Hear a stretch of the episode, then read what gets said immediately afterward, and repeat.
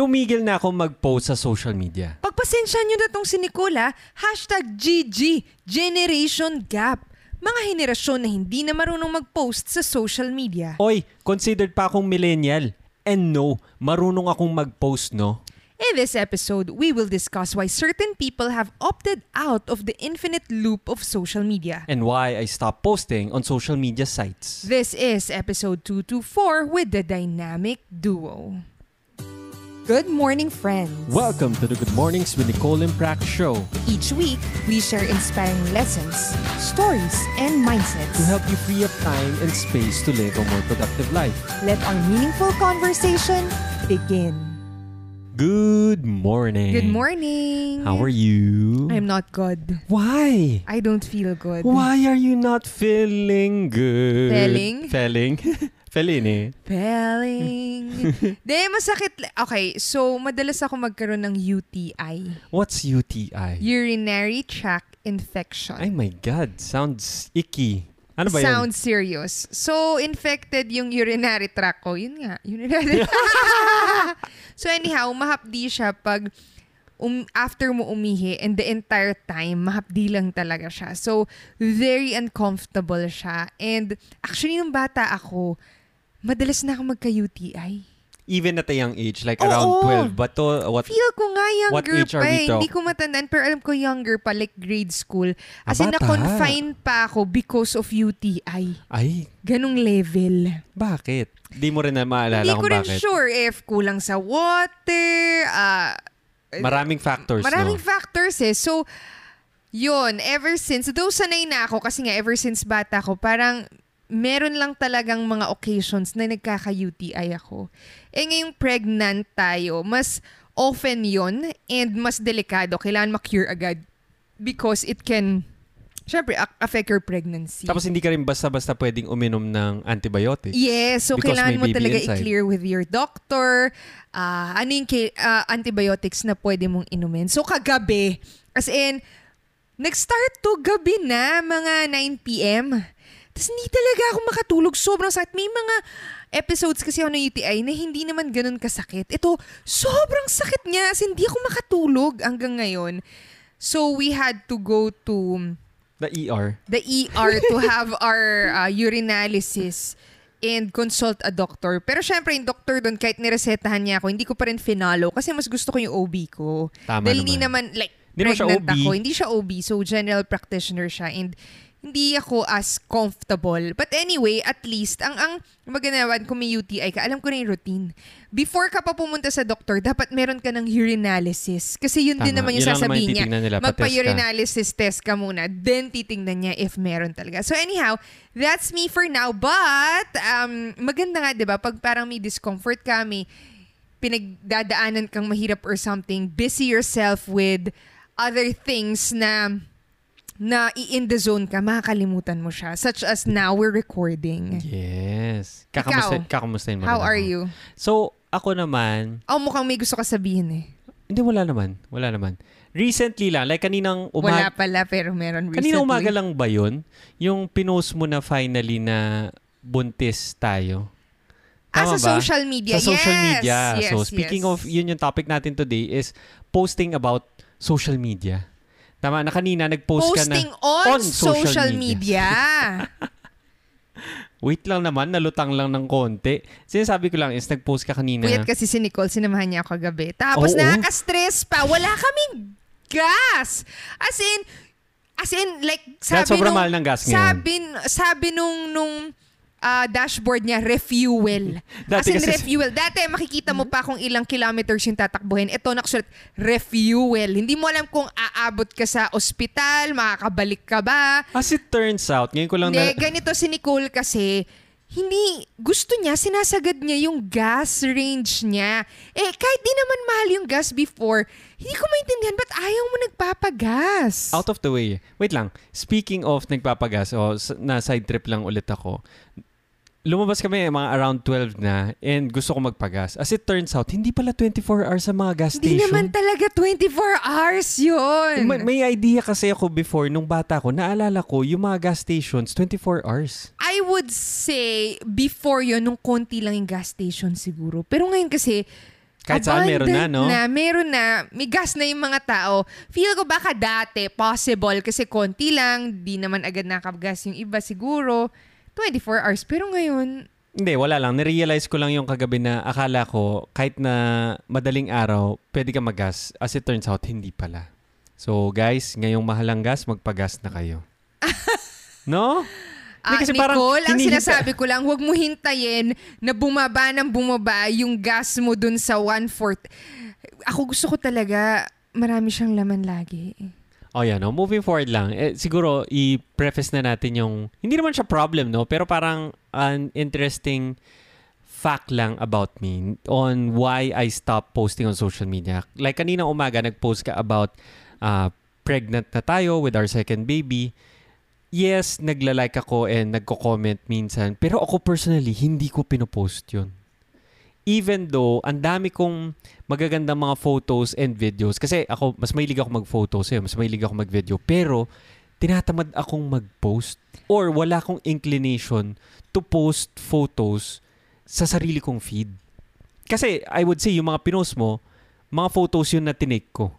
Ako naman, mahilig ako mag-post. Wala naman ako ma-post. Kasi nasa iyo yung content Media. o media. Hindi naman ako mahilig mag-take and mag-edit. Pero gusto ko nagpo-post. Oh. So, yun yung, ano natin ngayon, yun yung, problem ba siya? Or parang strength din siya? Feel Nagets ko mo? more Parang, than a problem. Let's understand why. Oo, kasi kaya yun yung title, no? Hindi mo naman pwedeng sabihing problem siya just because it's a norm. Hmm. Eh dati wala naman social media, wala naman nagpo-post. Pero I mean, ano ba yung inherent uh, value nun? I mean, bakit ayaw mo? Bakit kailangan? Or, or bakit hindi kailangan? Baka yun yung topic natin. It's just to an understanding. What's it for? Bakit bakit nga ba nag-stop ka mag-post sa social media? Dati nagpo-post ka. Dati nga nagpo-post ako. As in masigasig. As in, masigasig nga talaga. So, ako. What made you decide na biglang done na. Wala Wala na. Wala na. Ayaw Done na. Sabi Siguro- nga ni Marcos, done na. Balik tayo sa past. Parang ang layo, no? Pero kung titignan mo yung past, like kunwari, I would say the rise of social media, naalala ko siya at around 2012. Yun yung naalala kong year. Kasi parang from, yes, nag-start yung Facebook ng 2005. Alam ko, naalala ko, isa ka sa pinakauna nakilala ko na may Facebook.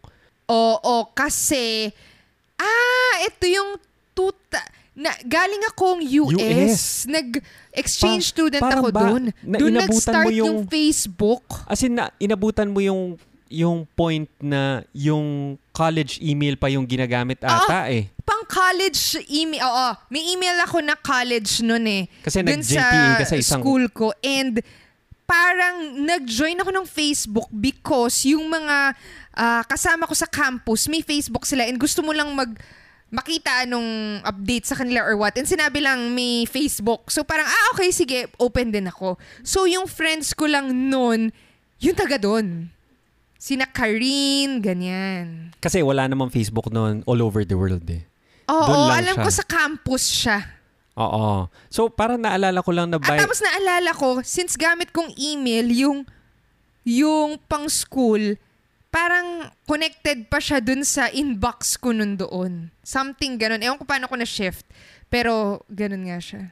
Kaya pag naalala ko siya na parang by the time nag-rise na yung social media or I mean, marami nang gumagamit sa mga circle of friends mo. Ang naalala ko is 2012. Parang 2010. Ito, medyo... 2007 ako nun eh. Oh, pero alam mo na hindi pa ganun karaming gumagamit. Ah, Hindi ah. mo siya ginagamit 2007, on a day-to-day basis. Tama? So, naalala ko lang siya na 2000... Kaya nga nung sumikat, sabi ko, ah, meron na ako nun. Pero hindi ko naman siya thing na, Totoo. So, nung nag-rise yung social media, masasabi ko na very much a full-fledged adult na ako. Tama, around 2012, I was mga 24 na. So, by the age of 24, like, medyo settled na tayo sa relationship natin, nagwo-work ka na, hindi ka na rin as engaged dun sa mga previous uh, friendships mo, like kunwari sa college, sa high school or elementary, meron ka ng new sets of friends kung saan bounded na lang by location o yung mga na-meet mo every single day. So, by that time, nung umangat yung social media and nagsa-start na akong gumagamit, nagpo-post ka to update friends na nakikita mo naman. Tama? And minsan, yes, nakakatuwa din yung point na may ina-add ka. Di ba usually dati nung start ng Facebook, ina-add mo lahat. Yung mga kaklase mo nung high school, kaklase mo nung elementary, ultimo yung mga kaklase mo nung hindi mo na maalala na na-meet mo randomly sa isang camping trip, ina-add mo. Ay, na-meet ko to. Pero eventually, parang feeling ko, since very introverted ako in real life, And if nag-meet tayo sa totoong buhay, like right, magkasama tayo sa isang cafe, I would be asking more than sharing hindi ko nakikita yung sarili, hindi ako yung type of person na, like kunwari ngayon sa podcast, yes, nag-share ako, pero in real life, ako yung kabaligtaran. I would say, 5% of the conversation, nagtatanong lang ako, ah talaga, kamusta na yung ganyan? 5%? Ay, sorry, 80% of the time, nagtatanong lang ako. Then 5% of the time, nag-share ako. Pero alam mo ba, before pa ng Facebook, meron ng mga social media sites. Sanay na tayo. Ay, oo. Hindi high naman dahil high may school Facebook pa ako, yun yung meron una. na. Friendster. Friendster. Dami kong friends doon. Hashtag GG talaga to. Generation gap na podcast Multiply. episode. Multiply. Get! So, actually, mga Meron photos ko, ina-upload ko sa Multiply hanggang nagsara sila. Hindi ko na Hindi nakuha. mo na nakuha. Wala. Sayang. So, nawala na talaga yung mga photos na yun kasi hindi High sila school to, nakabackup. no? So meaning even nung pero hindi pero like kunwari, explain natin sa mga hindi na alam kung ano yung Friendster. Yung Friendster is naglalagay ka lang ng testimonial sa isang tao. Parang ano yun, parang ito yung profile ko, ito lahat na sinabi na magaganda sa akin ng ibang tao. Kaya uso nung high school tayo, sasabihin, uy, bigyan mo naman ako ng testy, bigyan mo akong testy. Tapos lahat nagbibigayan ng mga testimonial. Tapos binabasa mo lahat ng mga, natutuwa ka kasi napaka, Affirmation siya sa'yo. Oo, ito yung mga Hindi ko magagandang... matandaan na ganun pala yung Friendster. Oh. Ganun lang siya. Wala siyang ibang feature na naaalala ko. Hindi ka man nagpo-post ata ng photo, hindi ka nag Basta binibigyan ka ng mga testimonial ng mga tao. Okay, so yun lang naman yung back background. Oh, continuing Oh, with your story. continuing with my story. Parang nung, eh di nag, nag-add ka ng mga random friends, nagaganyan ka, tapos being an introverted in real life, parang, and eventually, nag-start din ako mag-journal back nung 2011-2012. So doon ko lang napansin na parang nawalan din ako ng urge na mag-share sa online world ko kasi nakukuha ko naman yung fix ng pagsasalita, ano nangyari sa buhay ko, ito yung mga grievances ko, ito yung mga hinanakit ko sa buhay, ito yung mga hopes and aspirations ko sa journal ko.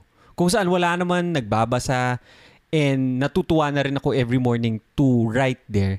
Para napansin ko, ano pang sense na mag-share ako sa ibang tao? Tama, parang feeling ko ah, may pakiba sila kung magkukwento ko about something. Eh, gets mo? Parang, eh, parang ayoko na rin silang i-bother. Tama. Pero, even though hindi ako nagpo-post sa social media starting from, siguro nag-stop na ako around 2015, yung talagang, ah, tinatamad na lang talaga ako. Siguro nagpo-post ako once every quarter o kaya twice every year. Ganun lang kakonti lang talaga yung pinopost ko. Na, kahit na hindi na ako nagpo-post, naging heavy consumer naman ako natutuwa ako na nag-open ng Facebook, nagla-like, nagko-comment. Hindi naman ako lagi nagko-comment, pero mas nagko-consume ako, tinitignan ko. So, yun yung behavior ko towards social media. So, anong point? Bakit? An ano Hindi, context lang to. Kinukwento lang natin. to? Okay, sige. Ikaw muna. Let, let's say for you, ano yung context for you? Kasi I'm sure, ikaw, hindi ko, hindi, I would say ikaw, hindi ka nag-stop mag-post. Up until today, nagpo-post ka. Oo. With the same rate that you were going back noong Ay, 2012. hindi naman. Noong 2012 kasi, nag-start to sa Instagram. Mas Instagram ako nag-start mag-post talaga because meron naman akong goal. Matuto magsulat. Parang i-hone ko yung writing skill ko. Kasi I believe na hindi ako marunong magsulat talaga. Pero nahihirapan ako sa grammar, ah, English man yan, ah, or Tagalog, or expressing myself. So, binigyan ko lang ng dare yung sarili ko na post a photo with a caption sa social media feed ko. So, kasi gano'n naman yung feed eh. Gusto mo lang dumami yung photos doon. Eh, at that time sa work ko, nagta-travel kami lagi. So, meron talaga akong content. And then, parang hindi naman siya daily, pero parang may schedule ako na MWF. Parang ganyan. Tapos sabi ko, ah, gusto ko lumaki yung so, ah, Instagram ko that time. Ah, o sige, dapat everyday, mga ganyan. Pero ang main goal ko talaga was to, to yung sa writing ko, parang naging vlogging siya. Gusto kong maging, lumaki yung following ko doon. Para may magbabasa ng mga sinusulat ko, may magpa-follow sa akin. Yan, uso yung mga influencers din noon, di ba? Yan yung... Yun yung ano, hashtag influencer no, sa Ah, ah. Instagram. Parang doon nag-start yung word na yun no, sa Instagram. No? Mm-mm.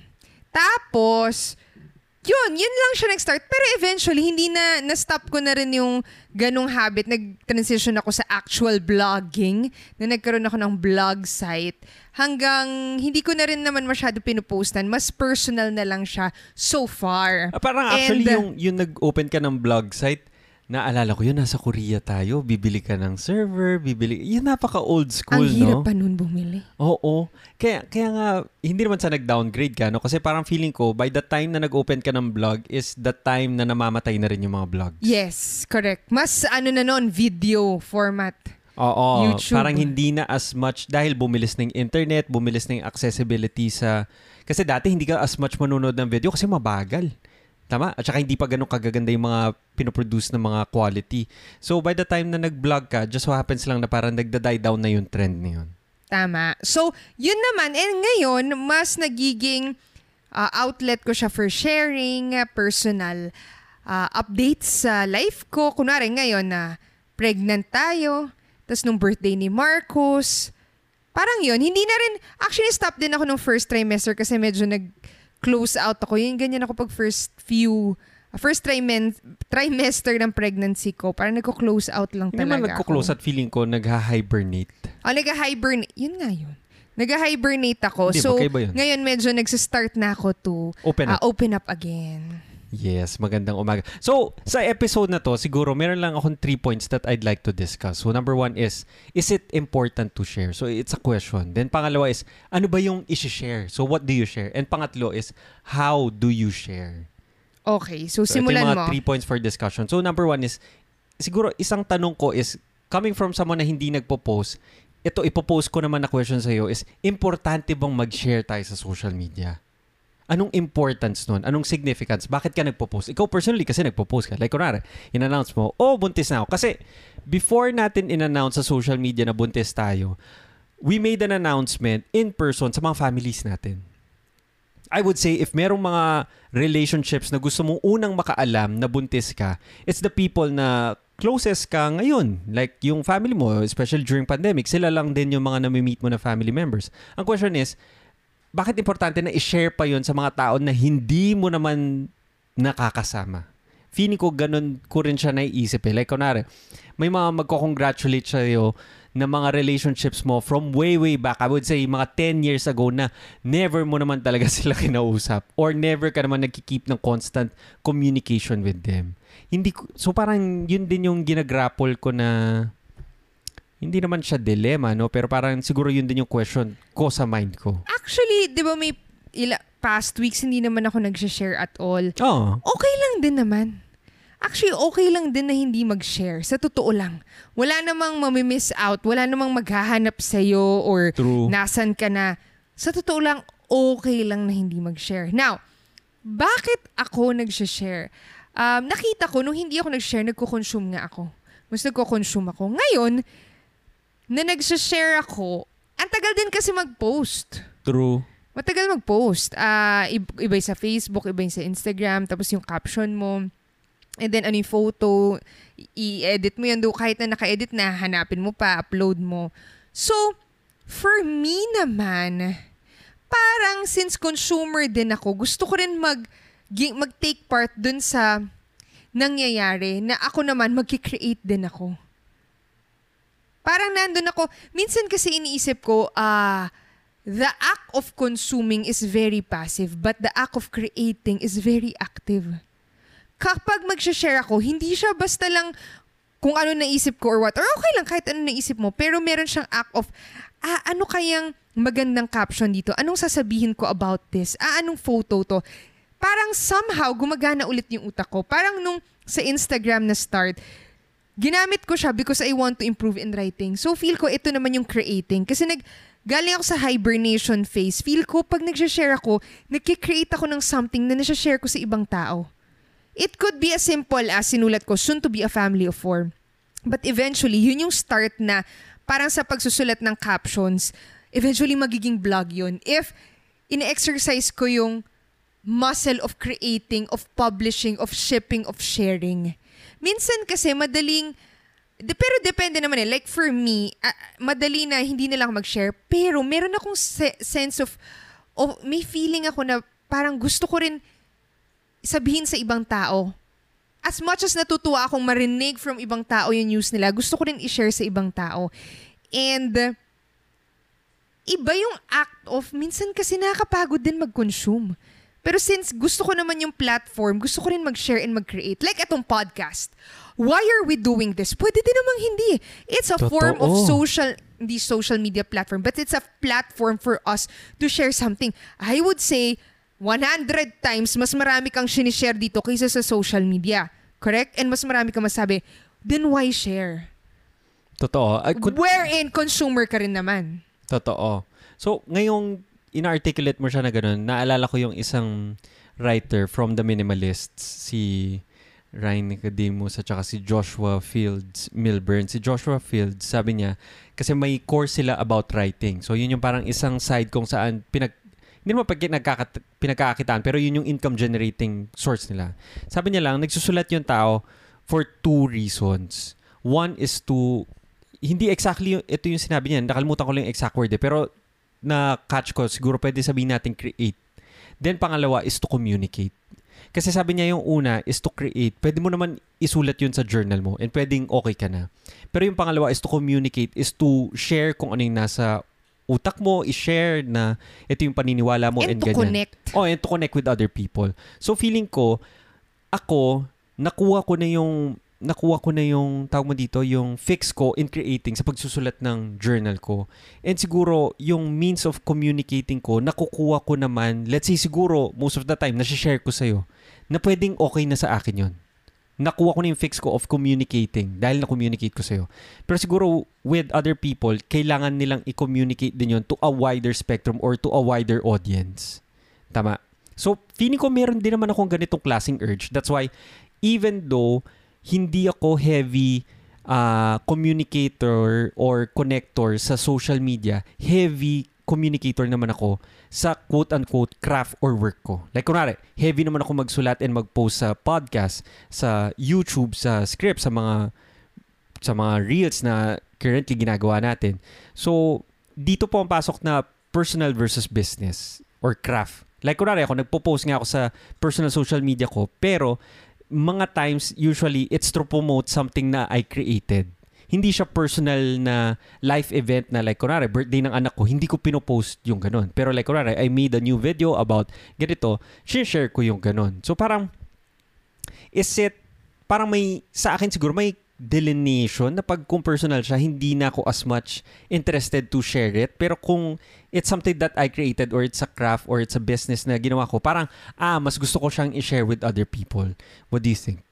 Oo. Feel ko naman depende sa personality eh. Depende rin sa Oo. kung in person, kung anong type of person ka, Correct. no? If you are comfortable sharing your personal life, then okay lang. Kung hindi, then okay lang din. Totoo kasi wala naman nagka-clamor sa'yo na, oy, share mo naman yung ganito. Sa totoo lang, wala naman, no? Oo, totoo. Di ba? Actually, even, pero alam mo, even naman sa business, meron ba nagsasabing, i-share mo naman to? Anong Totoo. ginagawa mo? Pero Totoo. feel Wala ko, naman it's your din. duty Totoo. to uh, know which one to communicate and not. If you, kung may something behind ka about it. For example, sinasabi mo, nagsishare ka ng work, I would say, ah, mabibilang ko sa kamay ko. Pero if you really want to share your work, dapat regular din yun. Nagigets mo? Hindi siya pasulpot-sulpot lang. Hindi yung pag-feel mo lang siya. Tama, tama. Eh, ito, ito may, may naalala ko na isang quote. Yung sinasabi nila, if it's not in social media, it didn't happen. Eh, Nauso tong quote na to dati yung, kunwari, mag-girlfriend, boyfriend kayo. Pero if hindi kayo official sa Facebook, hindi totoo. Nagigets mo? So, I'm wondering na, if hindi mo pinost yung birthday ng anak mo, ang understanding ng ibang tao or ano, na hindi mo siya pinag-celebrate. Nagigets mo? Yung parang ganun. Totoo. It could be sa ibang tao, pero somehow, pag iniisip ko, kung narbabalikan ko yung feed ko, usually kasi, Ah. sa sobrang dami nating photos, di mo na babalikan yung sa cellphone mo to find it. Pero sa social media, medyo mas may way siya na naka-curate, may mga comment, may caption. Mas nakikita mo siya kunwari sa Instagram, ay oo, ito yung nangyari. Minsan nga pag wala doon, hindi ko siya maalala. Gets, ang gulo-gulo gets. niya sa sa gallery. Eh, ang nilalabas mo sa social media, yung may Curated. curated na. So, maaalala mo na to. Kunwari hindi ko pinost yun. I'm sure, hahanapin ko yun sa phone ko. Kadami-dami. Ay, hindi mo So, ma-appreciate. nag-gets ko na. Ngayon sinasabi mo yan, hindi ko na rin kailangan yung ganung fix kasi kinocurate ko yung mga photos ko. Kinocurate ko sila, then inaayos ko sila per album. Kaya, tapos yung, usually yung mga album na yun is pinoproject ko sa TV, di ba? Tapos makikita mo yung album niya, tsaka yung date niya. Kaya usually pag naka-on yung TV namin, makikita mo yung mga photography ko and nakaayos sila per occasion and per event. So, yun. So, number two naman, what do you share? Ano ba yung i-share mo? Ako mostly, recently, is personal life. And most of the time, baby. Baby, related. oo. Kasi Marcos parang feel ko related. yun yung nagre-revolve yung Or very most eventful. of the time ko. Or eventful, or ah, may bago. Kasi bata yan eh, kung ano-anong... Basta ang bilis lang ng ah, learning niya or development. Eh tayo parang mas, okay, today mag-work, ah, nakaupo ka, nasa laptop ka, babasa ka, mag-work ka. Parang everyday ganun siya, routine siya. Sa bata, parang i- lagi may nangyayari na bago, may natututunan May siyang baga, siya. bago, may milestone. may nakakatawa siyang ginagawa. Ah, ito naman, itong sa what do you share, ang ang napapansin ko sa mga feed ko is usually yung mga high engagement na post are yung mga tao na nag air out ng mga grievances nila. Tama. Like, kunwari, ipopost nila, oh, sa isang restaurant na to, ganito yung ginawa sa akin, ganyan-ganyan. Yun, maraming share yun, maraming likes. O sa pinuntahan ko na ganito, hindi nila ako binigyan ng ganitong service even though sinasabi nilang ganito. Maraming likes, maraming shares. Or, isa pa na very di- diversive ba? Or, ano yung word? Yung Divisive. divisive is politics naman and religion. Like, kunwari, oh, ito yung vinote ko na, ano, ito yung presidente natin ngayon. Ah, ito yung gusto ko, ito yung ayaw ko. Or sa religion naman, though sa atin hindi as much yung religion kasi very iisa lang din naman yung pinaniniwalaan natin. Pero I would think sa ibang bansa, pwede yung mga very diverse yung religion, baka nag, nagka-clash. Sa atin, hindi naman as much. So, feeling ko, yun yung mga type of post na hindi rin natin as much ginagawa personally, no? Like airing out grievances. Kunwari, galit ka sa isang tao, yung iba yung pag nag-aaway yung magjowa, talaga ipopost nila sa Facebook. Ikaw kasi ganyan ginawa mo. Tapos niisip mo, ba't, ba't nasa Facebook to? No? Na parang hindi nyo ba pwedeng pag-usapan in private, ganyan. Pero syempre, pag pinost mo na sa Facebook, talagang pag-uusapan na kayo, magchichismisan na lahat ng mga kaibigan mo tsaka barkada nyo. Ano nangyari sa inyo, guys? Ganyan-ganyan. O, message ka na nun. So, ang dami mo ng laman ng messenger mo. So, hindi ko alam if nagiging ano ba natin to? Parang, in a way ba, nagko-call din ba tayo ng attention to ourselves? In a way. What do you think? Is, na okay ba yun or hindi? On that part na sinishare yung para nag-aaway, ganyan, may matinding opinion, tapos sa social media ipopost. Ako naman, ang view ko dun is, de, medyo ano ko dun eh, parang, baka wala silang chance to talk to one another. Minsan kasi, pag nag di ba, lack of communication. Kunwari, same as when you share something na okay sa social media, like a milestone.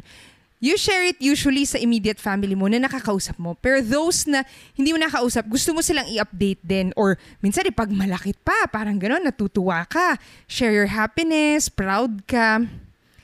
Ngayon, feel ko same siya sa ah pag nag air out ka ng grievance. It could be that the fact na shinare mo doon yung galit mo sa friend mo or asawa mo. Or sa isang business?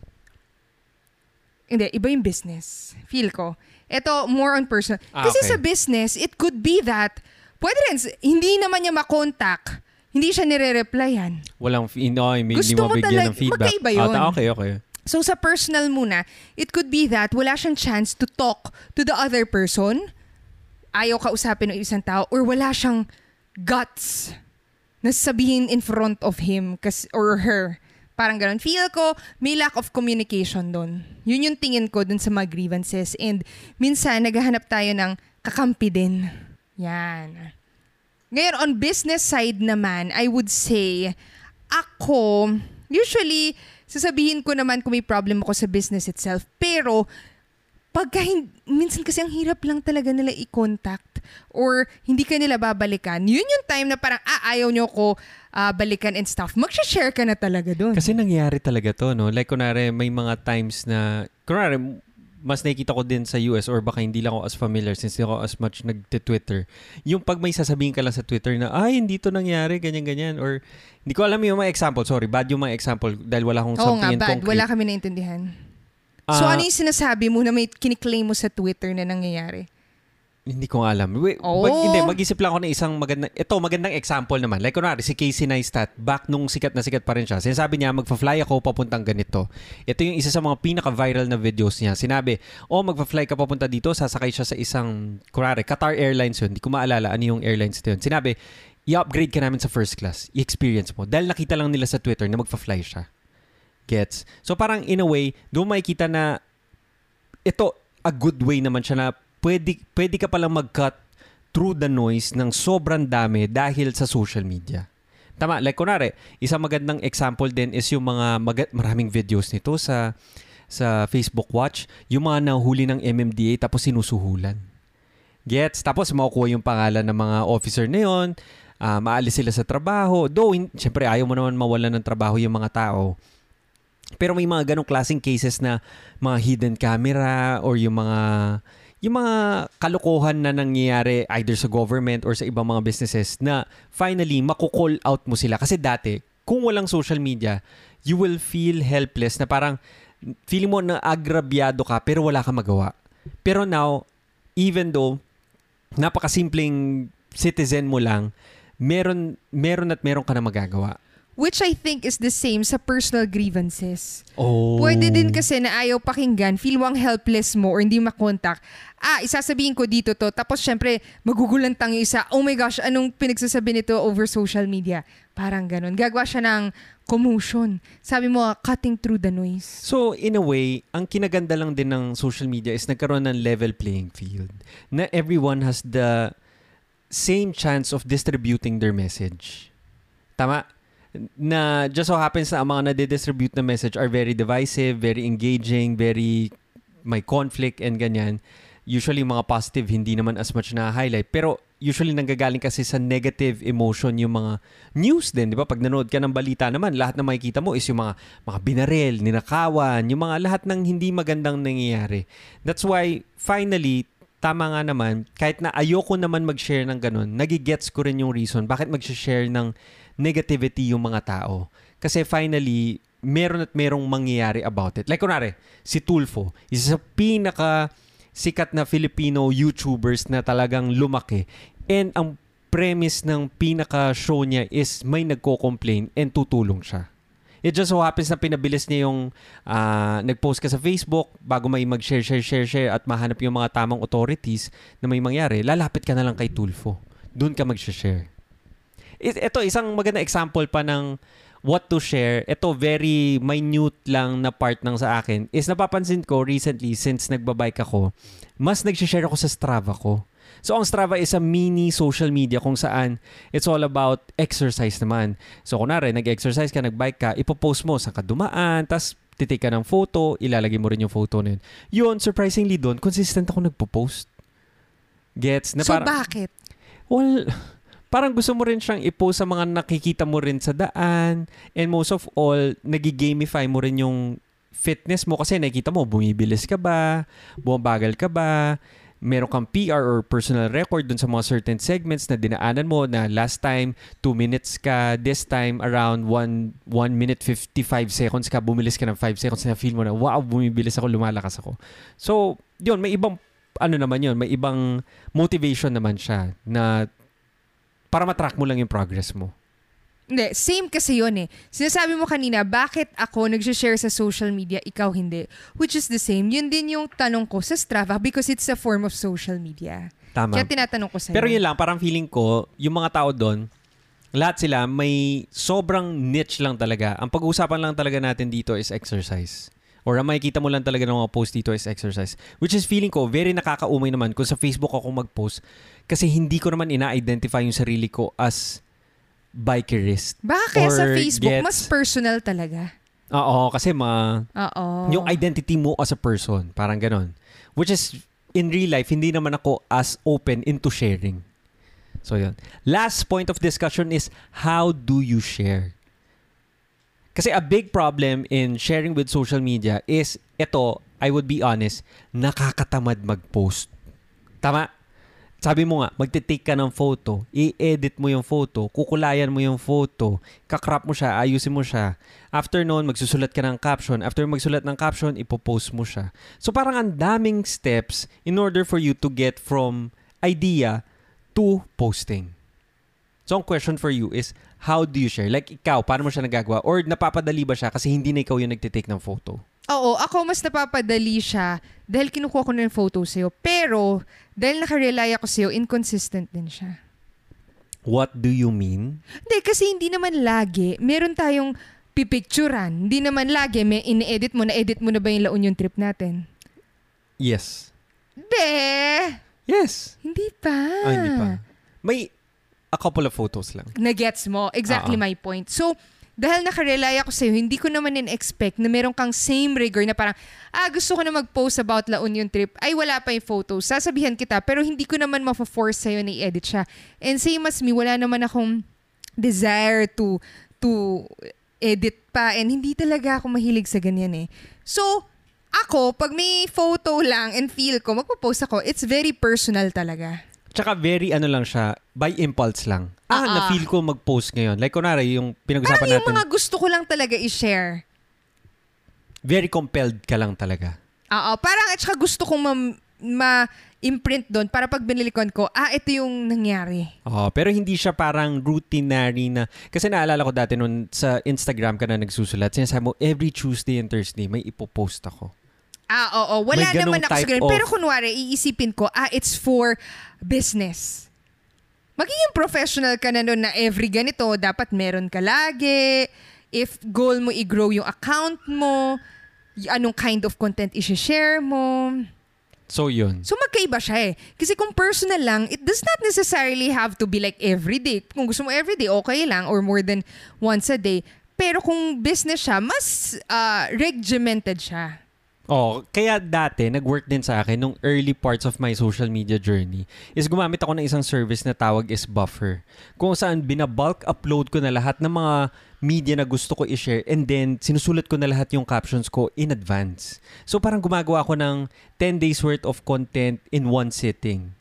Though personal lang naman yung mga gusto ko i-share. Like, kunwari, naalala kong ginawa ko is, nag-trip ata tayo sa Japan or kami sa US and gusto ko i-share yung mga moments na, ah, ito yung mga pinuntahan ko, ito yung mga nakita ko.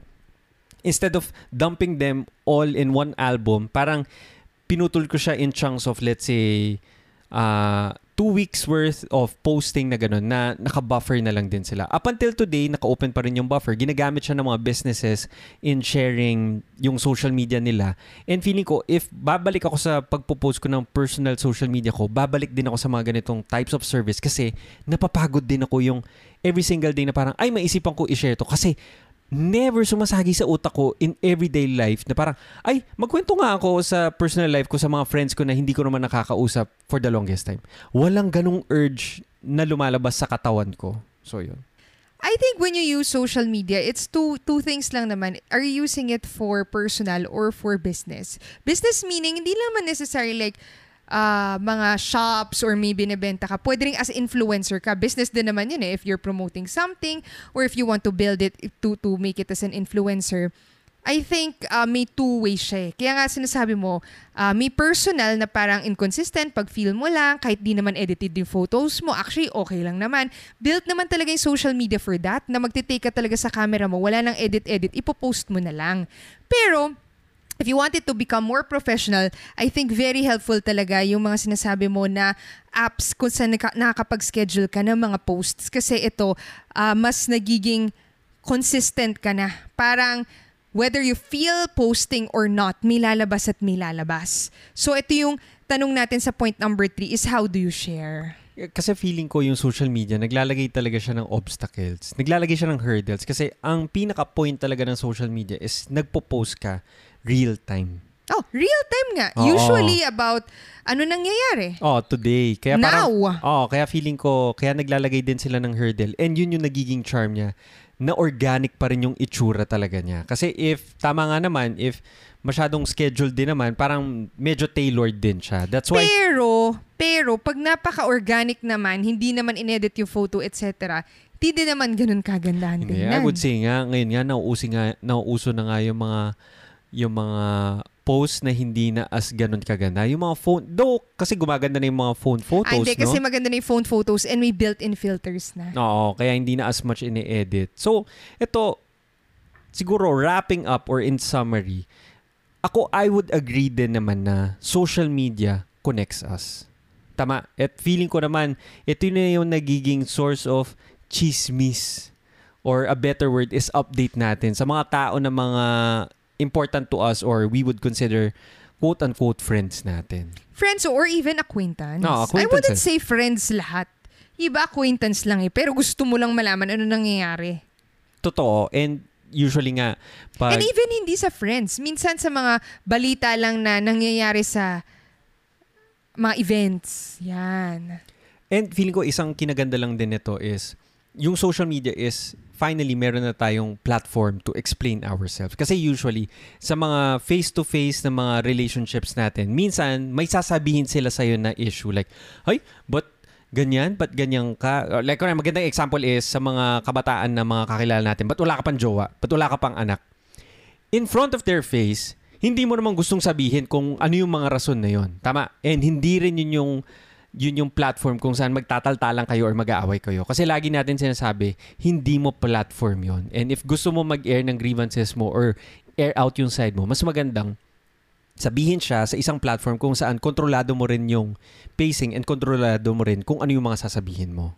So feeling ko finally meron na tayong place kung saan pwede natin i-explain yung sarili natin if ever meron tayong mga pinagdidisagreehan or hindi tayo align with sa ibang tao. Ako naman in terms of social media, while yes, it has its upsides, that very worried din tayo that it could be addicting.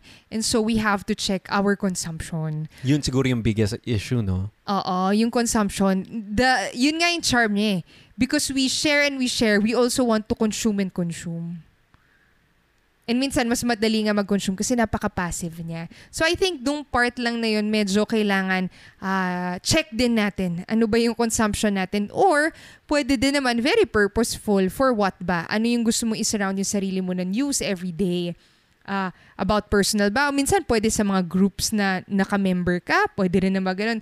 Kasi ang social media naman, not necessarily a bad thing. It could also uh, be a good thing if you curate. Gusto mo pag pinuksan mo Instagram mo na inspire ka uh, about photography. So lahat ng maifa-follow mo doon na feed about nice photos. If you want to travel, about nice traveling, parang ganon. So uh, consumption na controlled or very uh, parang chosen mo pa rin. Conscious. Yun. Pa, bottom line, no? Para sa akin, siguro, pinaka-bottom-bottom line na, na feeling ko, ano yung behavior natin sa social media is in reality, behavior lang din talaga natin in real life. Pero parang, hina-highlight lang niya or parang, ano yung tawag mo doon? Ah, hindi hina-highlight eh, pero parang, ine-exaggerate niya kung ano tayo in real life. Like, kunwari, if ako, hindi ako nag-share in real life, mas hindi ako mag-share sa social media ko. Tama. And if meron lang, pero yun naman, siguro as a summary or parang lesson din for me is gusto ko rin naman ibahin yun. Mas, hindi naman sobrang close off ako na wala akong share. May gusto pa rin din naman talaga ako i-share. It just so happens na feeling ko may obstacle lang sa pag-share din for me. Kasi it's just too much work for me. Na siguro if maaalis ko lang yung too much work na yun, finally pwede na ako mag-share sa social media ko. Kasi meron pa rin naman akong inkling to communicate kung ano yung mga thoughts ko or yung mga gusto ko sabihin. The technology that connects us also controls us. Galing to sa Netflix documentary na Social Dilemma. And for the new generation who grew up with social media at a young age, it blurs the line between reality and what's in front of the screen. We don't need to equate our self-worth and value to the amount of likes and comments that we get from our posts. Real life is still miles away from our digital life. Thank you so much for listening. Make every second count. We love hearing from you. Let us know what lessons you've learned. Send us a message on Instagram at Nicole and Prax. Or get productivity tips on our YouTube channel, Nicole and Prax. Thank you so much for listening and see you again on the next episode.